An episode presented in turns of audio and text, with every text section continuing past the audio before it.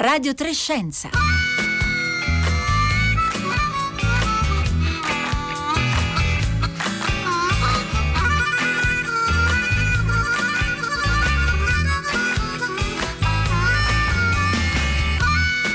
Buongiorno da Rossella Panarese, sono le 11.30 e anche noi, come ha già detto Luigi Spinola, parleremo di coronavirus. Ieri nella puntata di Radio Triscenza ci siamo collegati in diretta con Wuhan, con Francesco Barbero, infermiere di area critica che vive e lavora nella metropoli cinese. Barbero ci ha raccontato come la popolazione stia, la popolazione di Wuhan stia affrontando l'emergenza sanitaria e le misure di contenimento predisposte dalle autorità. Ci ha descritto poi il difficile lavoro degli operatori sanitari. Potete riascoltare e scaricare la puntata dal nostro sito e dall'app Rai Play Radio. Intanto l'OMS, lo, lo avete già sentito, ha aggiornato il livello di rischio portandolo da moderato ad elevato. Del resto, ieri a quest'ora, insomma, quando noi parlavamo appunto di coronavirus, i dati ufficiali parlavano di 2794 eh, casi di contagio e oggi alla stessa ora siamo a 4447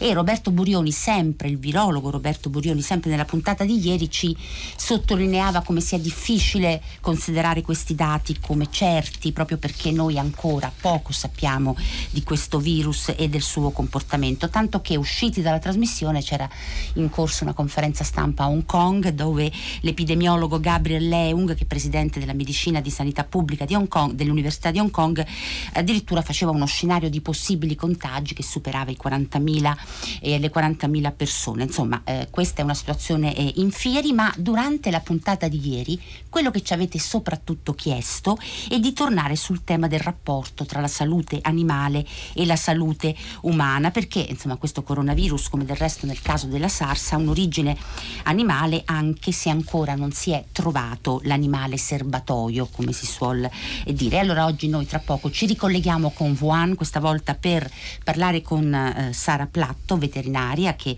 lavora alla Yang Han University, siamo sempre appunto appunto a Wuhan eh, e la sua cattedra è comportamento e benessere animale. Però prima Paolo, buongiorno. buongiorno. I recapiti per i nostri ascoltatori e ascoltatrici. I recapiti sono sempre gli stessi. 335 56 34 296 per sms e messaggi di whatsapp e poi i nostri profili facebook e twitter dove siamo presenti come Radio Trescenza col 3 scritto in cifra.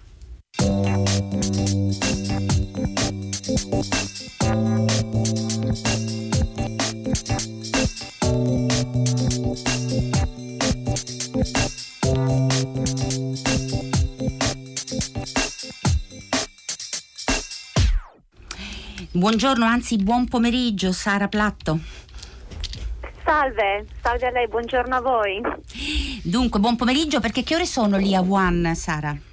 Sono le 6.34 di sera. di sera. E, senta, immagino che l'università sia chiusa, che anche lei lavori da casa in questi giorni. Sì, sì, allora in, in, realtà l'università è chiusa perché ci sono le vacanze del Capodanno cinese fino al 18, però eh, due giorni fa eh, mi è arrivata la comunicazione che ehm, rimarranno chiusi per un'altra settimana in teoria, uh-huh. probabilmente un pochino di più proprio per uh, l'epidemia. Uh-huh. Per... Però ho saputo che nessuno degli insegnanti della mia università eh, avuto, cioè, è, stato è, stato comunque contagiato dal virus, tutti stanno bene, uh-huh. inclusi gli altri insegnanti stranieri. Quindi insomma siete poi in contatto con WeChat e con le altre sì, sì. forme di, eh, di Lei vive a Wuhan da sette anni se non, se non sbaglio, sì. vive nel distretto giusto. di Hanyang, la città è divisa in tre grandi distretti distretti, vero? Sì, io vivo nel distretto di Hanyang che è quello dove vivono la maggior parte eh, degli stranieri.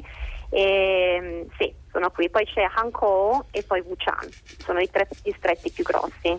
Allora, prima ricordavo, Sara Platto, che lei è una veterinaria di, di formazione e professore associato sì. di comportamento e benessere animale alla Yang Han University Giusto. della provincia di Wuhan e poi è consulente scientifica di un'organizzazione ambientalista non governativa che già dalla, dagli anni Ottanta del secolo scorso esatto, lavora... è la primissima, è la primissima è la primissima organizzazione ambientale cinese creata in Cina nel 1985. Quindi comincia ad essere un'associazione storica. Ricordiamo il nome che è naturalmente molto lungo perché China Biodiversity Conservation and Green Development Foundation, giusto? Quindi esatto. insomma è, è già, il, già, il, nome ricorda che voi lavorate sulla, esatto, sulla conservazione della biodiversità e su uno sviluppo green, insomma diciamo rispettoso dell'ambiente e tra le varie cose di cui vi occupate come associazione c'è anche quello di monitorare il consumo degli animali selvatici e il controllo della caccia, sì, ma ci arriveremo. Ecco, ci arriveremo perché appunto questi sono un po' i temi eh, importanti eh, per, noi, eh, per noi oggi. Allora io mh, mm, Sara Platto partirei e le chiederei di descriverci cosa sono i wet market, cioè perché noi abbiamo ricordato che sia l'epidemia di SARS 17 anni fa eh, diciamo, ebbe come attivazione del virus un mercato di animali e anche in questo caso si pensa che eh, possa essere stata analogo con il mercato di Wuhan. Cosa sono questi mercati di animali? Allora, vengono chiamati wet market, è la definizione eh, diciamo così, che viene assegnata e sono mercati eh, dove vengono venduti animali vivi e anche macellati sul posto, per questo si chiamano wet market perché Umidi. gli animali vengono macellati sul mm. posto. E in questi mercati che sono mercati rionali fondamentalmente eh, lei eh, può trovare di tutto, nel senso ma veramente di tutto, specialmente eh, quando ci avviciniamo al capodanno cinese soprattutto eh, dove in alcuni casi la richiesta di animali non convenzionali eh, viene comunque è aumentata allora trova veramente veramente di tutto io non, non sono mai entrata in questi, in questi uh, mercati perché le fa impressione cioè, se, mm. senso, se, vedo, se vedo veramente qualche animale che non dovrebbe essere in quel posto eh, prima appendo, appendo, il venditore e sì. poi gli faccio le domande. Eh, certo, so, che...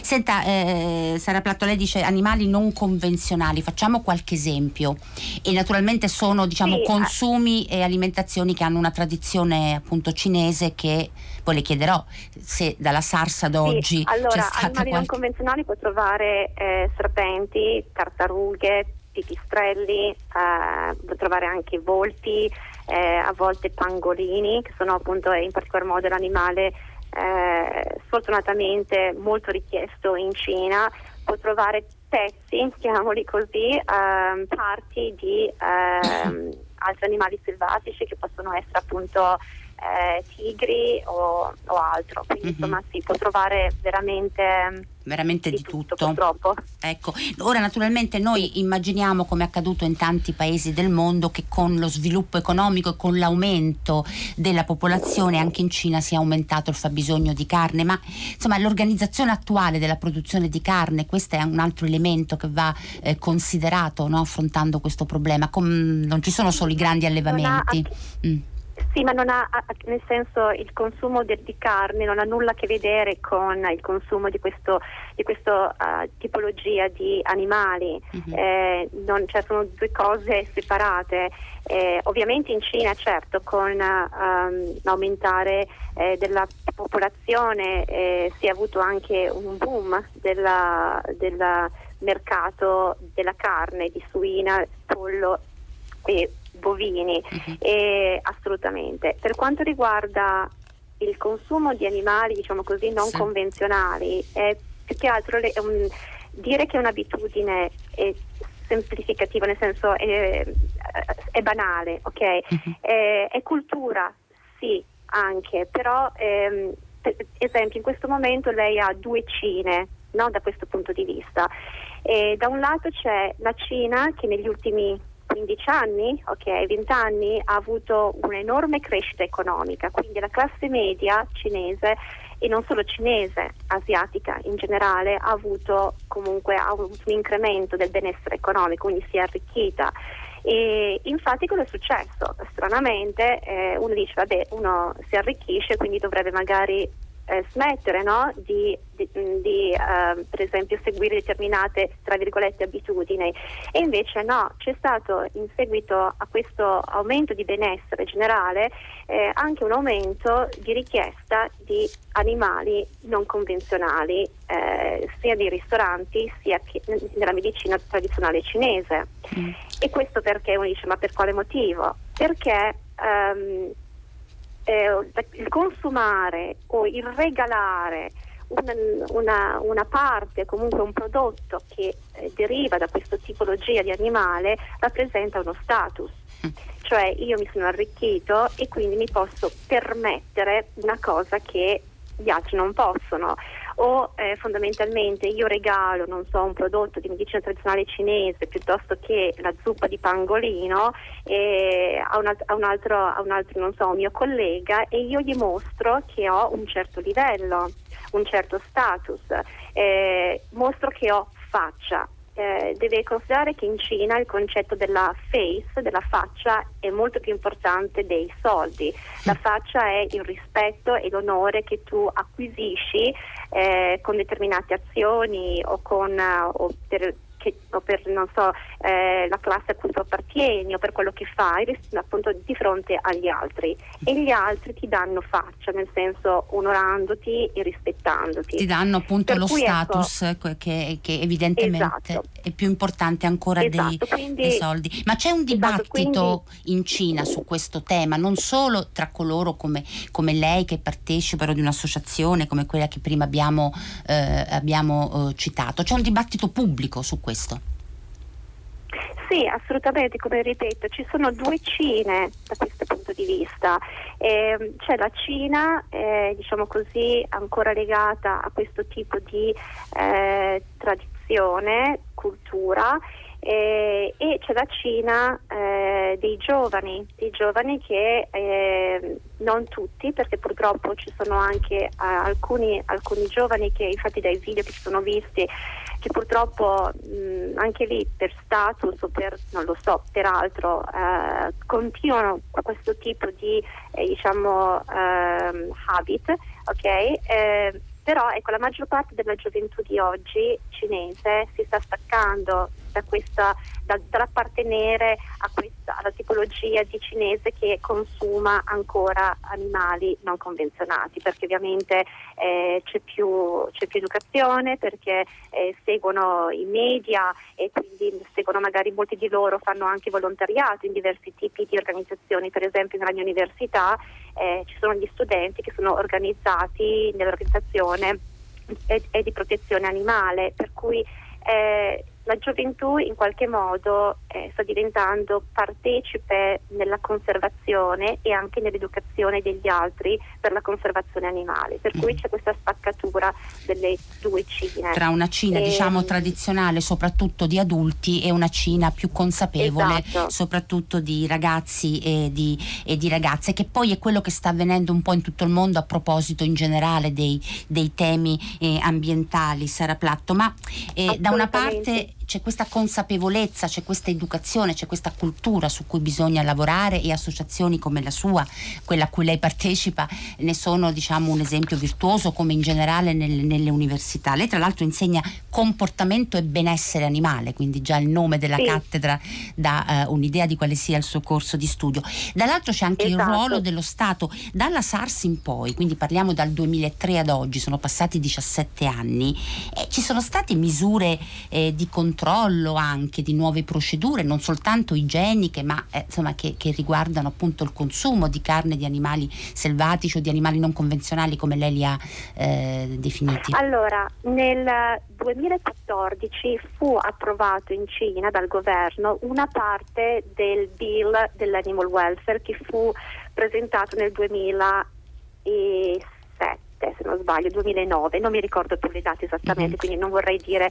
Eh, quindi sulla salute animale, sulla salute degli animali. Eh, su, sulla, sì, era, era, era, l'Animal Welfare Bill, mm-hmm. eh, il, il, diciamo così, il, non so come tradurlo in italiano, e, e fu approvato di questo bill solo il, uh, la parte relativa al wildlife, agli animali selvatici, quindi alla protezione degli animali selvatici Eh, però ecco che cosa succede? Eh, che poi ogni, ogni provincia, eh, ok, il governo centrale dice va bene, dovete eh, vietare eh, la caccia di queste specie animali, dovete eh, sviluppare la protezione, poi però è lasciato molto alla, alle province di gestire come mettere in atto determinate cose, cioè nel senso che il governo centrale dà delle linee guida e poi le province agiscono fondamentalmente come possono uh-huh. eh, nell'attuare tali leggi. E infatti uh, adesso con l'evento del coronavirus la mia organizz- cioè l'organizzazione con cui lavoro sta veramente spingendo fortemente il governo a eh, creare una, un divieto ma definitivo e, eh, e massiccio eh, sull'utilizzo eh, di, di, animali eh, selvatici animali non convenzionali. Sì, e, e, quindi come... insomma una, un divieto significa appunto qualcosa di molto netto su cui non si possa diciamo avere esatto, margini. Un po' come dire, un po' come dire, allora abbiamo avuto la SARS e ancora vabbè adesso c'è questo, cioè nel senso non, non si può più aspettare per. Perché, di esatto. capire eh, di quello che poi è esatto. eh, oltre al benessere animale anche il benessere umano perché qui ricordiamo c'è in gioco un concetto unico di, di salute perché siamo esatto. tutti Infatti nella stessa volevo... barca se poi così possiamo dire insomma assolutamente c'è per esempio la Convention of Biological Diversity eh, delle Nazioni Unite che ha eh, creato il Sara, non la sentiamo più tanto bene, forse ribadisce okay. e sottolinea eh, l'importanza del legame che c'è tra la salute della biodiversità e la salute umana, mm-hmm. nel senso e non ci vuole tanto capirlo, ok? E infatti per esempio io sto, sto seguendo un corso online organizzato dall'Università di Ginevra, l'Istituto Pasteur, che si chiama eh, Global Health e the Human Animal Interface. Mm-hmm. Fondamentalmente il corso tratta di tutte le principali zoonosi, cioè tutte le principali malattie che eh, passano dall'animale all'uomo negli ultimi 20-30 anni.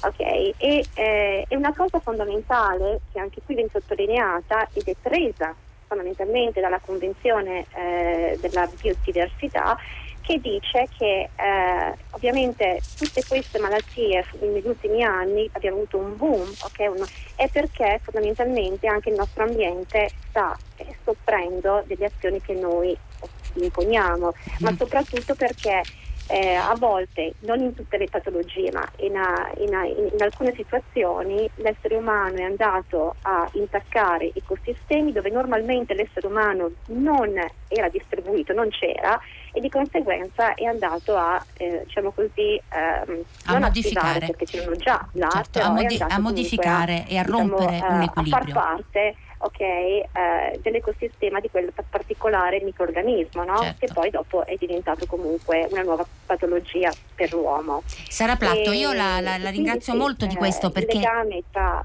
eh, il nostro ambiente, la biodiversità e la nostra salute sono, sono strettissimi. Sì, è il concetto appunto di un'unica salute, one health, come si dice in, in, lingua, in lingua, inglese. Eh, Sara Platto, sì, la non sento e non la sento, sì, abbiamo una linea che va e viene, io intanto la ringrazio. Pronto, Pronto mi sente? No, abbiamo... Allora? Se mi sente se mi sente io la ringrazio molto per essere stata con noi e spero che la potremo risentire nei prossimi giorni se sarà così gentile da essere nuovamente nostra ospite. Sara Platto, veterinaria, insegna comportamento e benessere animale alla Young Han University della provincia di, eh, di eh, Wuhan. Sono le 11.48, sì credo che la linea sia definitivamente caduta. Buongiorno Dino Scaravelli, lei è con noi? Sì, sono qui. Buongiorno. Buongiorno a voi e a tutti gli ascoltatori. Dino Scaravelli è zoologo del, dell'Università di Bologna e possiamo riprendere quello che Sara Platto stava proprio dicendo a proposito del rapporto tra la salute animale e quella, e quella umana. E, mm, eh, Sara Platto diceva negli ultimi 20-30 anni c'è stata un'accelerazione di, eh, di, questi, del, appunto, di virus che provengono dal mondo animale e arrivano all'uomo, che è sempre accaduto naturalmente, ma si è trattato di un'accelerazione proprio in rapporto all'impronta umana, per così dire, sì, sugli ecosistemi. In, in molti casi è molto evidente questo passaggio veloce, sembra quasi accelerato. Il discorso è che a me fa sempre, e anche i miei colleghi non, non sono mai molto d'accordo con me, ma per me la differenza tra salute umana e salute non umana fa abbastanza ridere. Per un virus eh, le cellule di un maiale e le cellule di un umano non è che sia poi tutta questa gran differenza. Tra l'altro questo gruppo di virus che adesso ci spaventa così tanto, oltre ad essere un gruppo di virus che spesso è super specifico di qualche specie, ha al suo interno, perché è una famiglia gigantesca, eh, specie che hanno questa caratteristica di saltare da una specie all'altra, quindi di divertirsi in un certo senso, essere capaci evolutivamente di passare in un'altra specie per trovare un habitat nuovo. Come diceva la collega, adesso noi come umani intanto siamo tantissimi e quindi qualsiasi popolazione diventa di 7 miliardi, eh, è facile che qualsiasi possibilità di trasmissione di un, eh, specialmente di virus che si trasmettono semplicemente con la respirazione, possa diventare facile. In più effettivamente stiamo disequilibrando molti degli aspetti planet- a livello planetario, quindi abbiamo moltissime eh, concentrazioni di persone in città che diventano sempre più grandi, ormai abbiamo un numero di città che superano i 10 milioni di abitanti che eh, è quasi incredibile diciamo, rispetto a, alla struttura planetaria. Uh-huh. E molte di queste fanno entrare volontariamente, come nel caso degli animali che vengono inseriti per essere mangiati, o involontariamente per il continuo afflusso di animali che scoprono che vivere con gli umani è molto comodo rispetto a vivere dentro una foresta e quindi l'interscambio aumenta sempre di più e questo naturalmente favorisce. Siamo come dire un ambito di esplorazione per i virus talmente ampio che lei eh, dice certo. è inevitabile che questo Anche perché accada. un virus come, come in questi gruppi, virus che per milioni di anni si sono coevoluti con il loro ospite e quindi trovano un equilibrio perché anche nel, anche nel rapporto tra un eh, agente patogeno e il suo ospite si creano degli equilibri. Quando questo salta in una specie diversa, ovviamente è come trovarti opla nel paese delle meraviglie. Se sei capace di, di adattarti, trovi eh, un paese completamente nuovo che però non sempre è in equilibrio, quindi tendi o a uccidere il tuo ospite o a sviluppare potenzialmente delle virosi molto pericolose come è successo nel caso della SARS eccetera. E questo, è il, peri- e questo, è il pericolo perché noi non sappiamo naturalmente quali saranno le strategie adattative e le possibilità adattative no, di, questi, di, questi, virus e ogni volta naturalmente eh, da qui diciamo la necessità di fare delle strategie di ampio respiro e anche di ampio... Assolutamente. Senta eh, Dino Scaravelli, quando... mi scusi sì? se la interrompo perché i nostri Beh, ascoltatori dicono ma stiamo parlando di questa grande famiglia di virus, i coronavirus eh, e una nostra ascoltatrice o ascoltatore ci dice ma non è sbagliato definire tout court il virus di Wuhan come coronavirus? In realtà non ha ancora un nome se non una sigla un po' difficile da, da, Beh, da pronunciare. Hanno, mm. è già stato già parzialmente sequenziato perché eh, rispetto a quello che fu un tempo la SARS, adesso abbiamo strumenti più di analisi genomiche molto più avanzati, molto più veloci e capire quali rapporti hanno dal punto di vista filogenetico importante. No, non possiamo definirlo, possiamo definirlo certamente un coronavirus, come possiamo definire noi umani parte delle scimmie, cioè siamo dentro categorie talmente grandi poi dare il nome ai virus è sempre un problema perché sono delle entità ancora così complesse nonostante la loro semplicità strutturale è molto difficile la sistematica di questi gruppi. Mm-hmm. Quindi possiamo Quindi, chiamarlo il, coron- il, nuovo coronavirus? Sì, esatto, ecco. viene chiamato adesso nuovo coronavirus proprio perché non si sa ancora bene che nome dargli. Che nome dargli. Quello Tra che... l'altro non è stato ancora trovato il serbatoio animale. Perché è importante trovare allora, l'animale da quali, cui arriva? Quali sono i serbatoi di origine è sempre importante per capire quelle che possono essere le dinamiche che il virus ha nel suo bacino di, di origine, quindi vedere che cosa, come funziona prima di arrivare nell'uomo. Mm-hmm. Il problema vero di questo virus è che si trasmette da uomo a uomo, mentre in alcuni altri coronavirus e altri virus in generale abbiamo che ci deve essere sempre una, chiamiamola così, reinfezione dal serbatoio animale, qui abbiamo già saltato questa parte virus è perfettamente adattato a vivere negli umani, troppo li uccide, se, no, se non hanno condizioni di resistenza adeguata ma eh, il problema è capire da dove viene per cercare di identificare una via di eh, per meglio comprendere quello che possa essere questo virus nel suo ambito generale, tra virgolette, naturale. Ci sono alcuni animali che sono più candidabili a questo, ad essere serbatoi di virus, l'abbiamo visto anche quando, parlando di altri eh, importanti virus come Ebola, sono per esempio i pipistrelli oppure i piccoli roditori. In questo caso noi non abbiamo proprio idea, si è parlato di, un serpente, di serpenti, ma non è stato ser- confermato. No, no, non è stato ancora confermato nulla, c'è in in, eh, in azione con la, col classico spirito quasi incredibile dei, dei, cinesi di un controllo a tappeto su tutto quanto. No, eh, sì, la, la, la questione che alcuni gruppi siano più eh, facilmente generanti zoonosi verso gli umani è molto contraddittoria, nel senso che molto spesso si va un po' per moda anche nel, anche in quello, perché se quando uscì il primo articolo su un certo coronavirus, invece di essere chiamato SARS-like, cioè simile alla SARS, fosse stato descritto come un altro coronavirus nelle già decine e decine che conosciamo nei pipistrelli, tutto il problema sarebbe stato completamente diverso. Mm-hmm. Semplicemente perché poi abbiamo un approccio dato dalla movimentazione di massa senza controllo scientifico di informazioni che diventa spesso un problema. Ovviamente gruppi come i roditori dove abbiamo più di 2000 specie sul pianeta o i pipistrelli dove ne abbiamo più di 1200 di specie e che possono vivere in continuità negli, con gli umani quando questi si muovono nei loro ambienti possiamo avere più facilità. Li rende con generale. una probabilità maggiore. Dino, Dino eh, Scaravelli, sì. abbiamo pochissimi minuti. Vorrei Paolo Prego. forse ospitare qualcuna delle domande che sono tante, stanno arrivando dalle ascoltatrici e gli ascoltatori. Paola ci scrive: il problema del consumo di carni animali non convenzionali esiste anche in Italia. In Abruzzo so che vengono uccisi e mangiati tassi, nel Lazio l'istrice. Avviene un po' di nascosto, ma al contempo tutto questo è risaputo. Questo potrebbe essere una fonte di rischio, Dino Scaravelli? Allora, il, la procedura diciamo, legale in Italia non ammette questo tipo di consumi e non a caso l'Italia ha tra i migliori sistemi di difesa con gli istituti zooprofilattici, il sistema eh, sanitario nazionale che comprende un controllo veterinario di tutto quello che deve essere mangiato.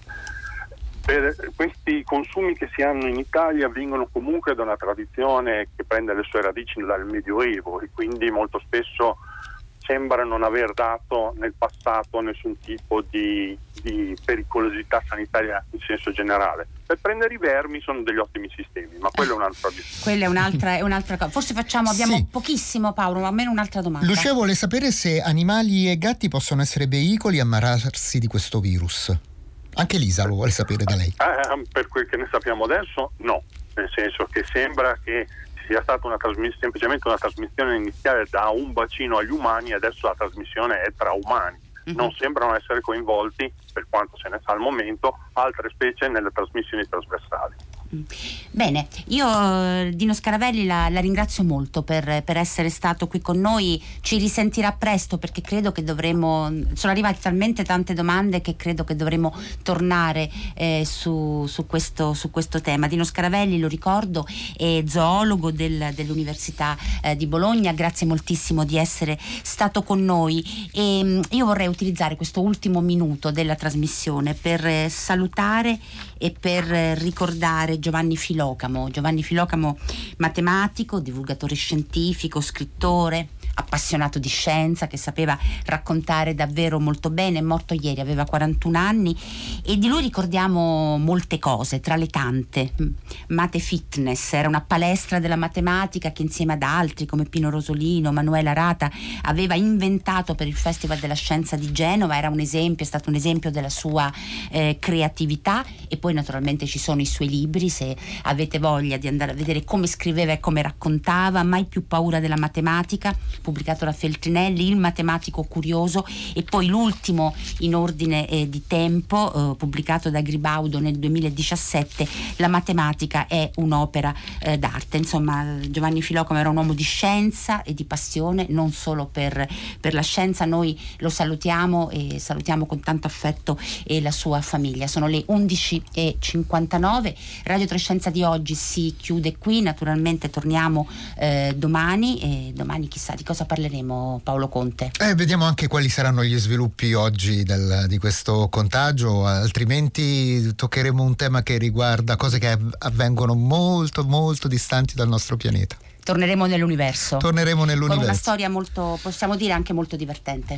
Bene, eh, Rossella Panarese, Paolo Conte, Costanza Confessore, Marco Motta, tutto il gruppo al... Um, al, e, Daniela, e, Danilo Solidani che è alla console. E vi ringraziano. Ora il, il microfono passa a Marco Mausceri e a Valentina Lo Surdo per il concerto del mattino